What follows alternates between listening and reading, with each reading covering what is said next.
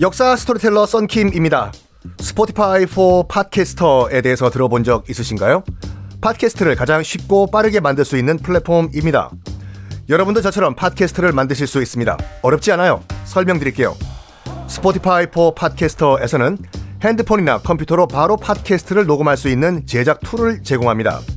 배경음악, 전환 효과음, 그리고 자동으로 음질을 향상시키는 기능 등등 한 곳에서 녹음부터 편집까지 팟캐스트를 빠르고 쉽게 만들 수 있습니다. 이렇게 만든 여러분의 팟캐스트는 Spotify for Podcasters를 통해서 애플 팟캐스트, 구글 팟캐스트 등 여러 다른 플랫폼에도 한 번에 배포하고 한 곳에서 관리할 수가 있습니다. 여러분이 팟캐스트를 만들기 위해 필요한 모든 것들을 한 곳에서 모두 무료로 제공합니다. Spotify for Podcasters 앱을 다운로드 받고 지금 바로 시작해 보세요. 네, 여러분 안녕하십니까. 역사 스토리텔러 썬킵 인사 드리겠습니다. 자, 지금 한양 도성 백성들은 지금 이괄이 공언한 것 같이 어, 지금 도시락 싸들고 와가지고 구경하고 있어요. 전, 전쟁이요. 이겨라, 이겨라, 누구누구 이겨라. 이렇게요.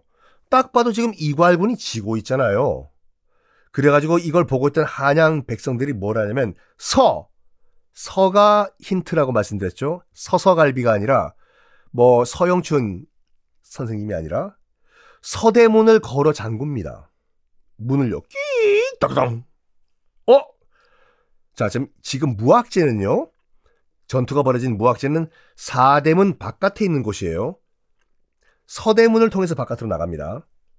그렇죠. 서대문을 바깥 서대문을 통해서 바깥으로 나가면 바로 독립문이고 독립문 지나면은 무학제고 무학제 지나면 연신내기 때문에 도성 안에 있던 백성들이 서대문을 끼익 잠궈버려요. 그 말은 뭐냐면 진 너희들 이괄군! 거기서 밖에서 죽어! 들어오지 마! 들어와봤자 더 시끄러! 해요. 더욱더 멘붕에 빠져버린 이괄군은 뭘 하냐면 야 문 열어! 문 열란 말이야! 못 낸다고! 이러니까 할 수 없이 삥 돌아가지고 열린 남대문으로 겨우겨우겨우 한양 도성 안으로 들어옵니다. 자, 여기서 관군들은요.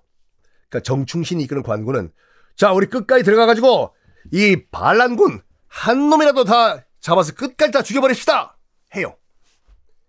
하지만 이 정충신을 비롯한 지휘부가 이런 결정을 내립니다. 아니다. 궁지에 몰린 쥐는 고양이까지 문다. 이거는 제가 뭐 계속 설명드리지만 우리나라도 마찬가지고 중국도 마찬가지고 전통적인 전략 전술이에요. 그러니까 그 임진왜란때도 말씀드렸지 않습니까? 중국군의 전략은 궁지에 몰린 적은 끝까지 추격하지 말자예요. 퇴로를 일부러 열어줘요. 안 그러면 정말 궁지에 몰린 쥐는 고양이까지 문다 이거기 때문에. 괜찮다. 궁지에 몰린 적은 그냥 놔둬라. 스스로 무너지게 돼 있다. 해요. 일단 퇴로를 열어줬기 때문에 이괄과 그의 부하들은 경기도 광주까지 도주를 합니다. 안 따라오지, 안 따라오지. 네, 아, 추격당하고 있지는 않, 습니다 아이고, 좀 쉬었다 가자. 네. 그래서 경기도 광주까지 도망가가지고 거기서 잠을 자고 있는데 부하들이 잠을 자고 있던 사령관인 이괄의 야 받아라 탁 목을 쳐버립니다. 그러니까 부하들도 이렇게 생각한 것 같아요. 어차피 뭐 우리가 죽게 생겼는데 한번 가능성에 베팅이나 해보자. 우리가 우리 이괄의 목을 들고 가면 적어도 살려주진 않겠냐? 뭐 이렇게 생각한 것 같아요. 그래가지고 부하들에게 참수를 당합니다. 이괄이 아주 허무한 죽음이었죠. 그리고 또 이괄의 어, 어떻게 보면 부사수 이괄이 사수라고 하면 이괄의 부사수 부하 장수였던 한명면이라는 사람도 있었거든요. 한명면도 참수를 당합니다. 이 한명년에게는 아들이 하나 있었거든요.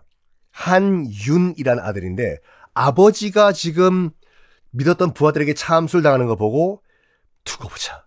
우리 아버지의 복수를 내가 반드시 이루겠다 해서 아들만큼 살아서 후금으로 도주를 합니다. 망명을 해버려요. 자, 꼭 기억하세요.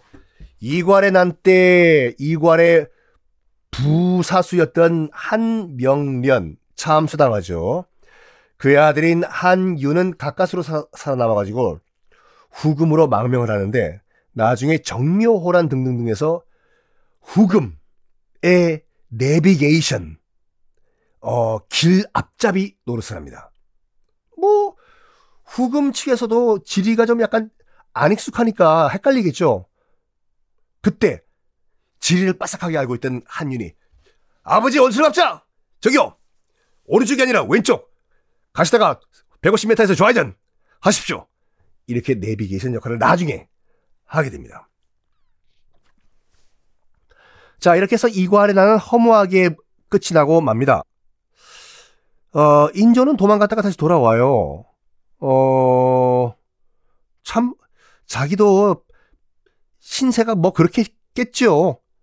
그러니까 이 왕이 된 지 얼마 안 돼가지고 자기가 믿었던 자기 밑에 있던 장수였던 이괄에 의해 가지고 나라가 한번 들썩들썩했으니까 그래가지고 아, 이 난을 최대한 빨리 정리하고 나라를 빨리 바로 세우자라는 정책을 추진합니다. 그러기 위해서는 백성들로부터 인정을 받는 게 상당히 중요한데 인조는 어떻게 판단했냐면요. 백성들에게 인정을 받기 위한 가장 좋은 방법은 광해군과 무조건 반대로 하자라고 생각을 한 거예요. 자, 첫 번째. 광해군 같은 경우에는 대북, 이이첨 등등 대북 등 당파에 휘둘렸죠. 거의 뭐 이 이첨 혼자서 권력을 쥐락펴락했지 않습니까? 그래가지고 아 인조는 이렇게 생각합니다. 네, 비록 서인의 도움으로 집권을 했지만 절대로 하나의 당파에 휘둘리진 않을 것이다. 그리고 이건 잘 추진해요. 그래서 누군가 전하 누구누구가 지금 붕당 뭐 패거리를 만들려고 하고 있습니다. 전하 당장 해체하라고 하라.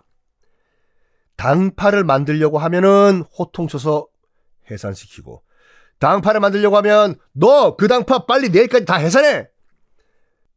호통을 쳐가지고 해산을 시킵니다. 자, 이건 잘한 것 같아요.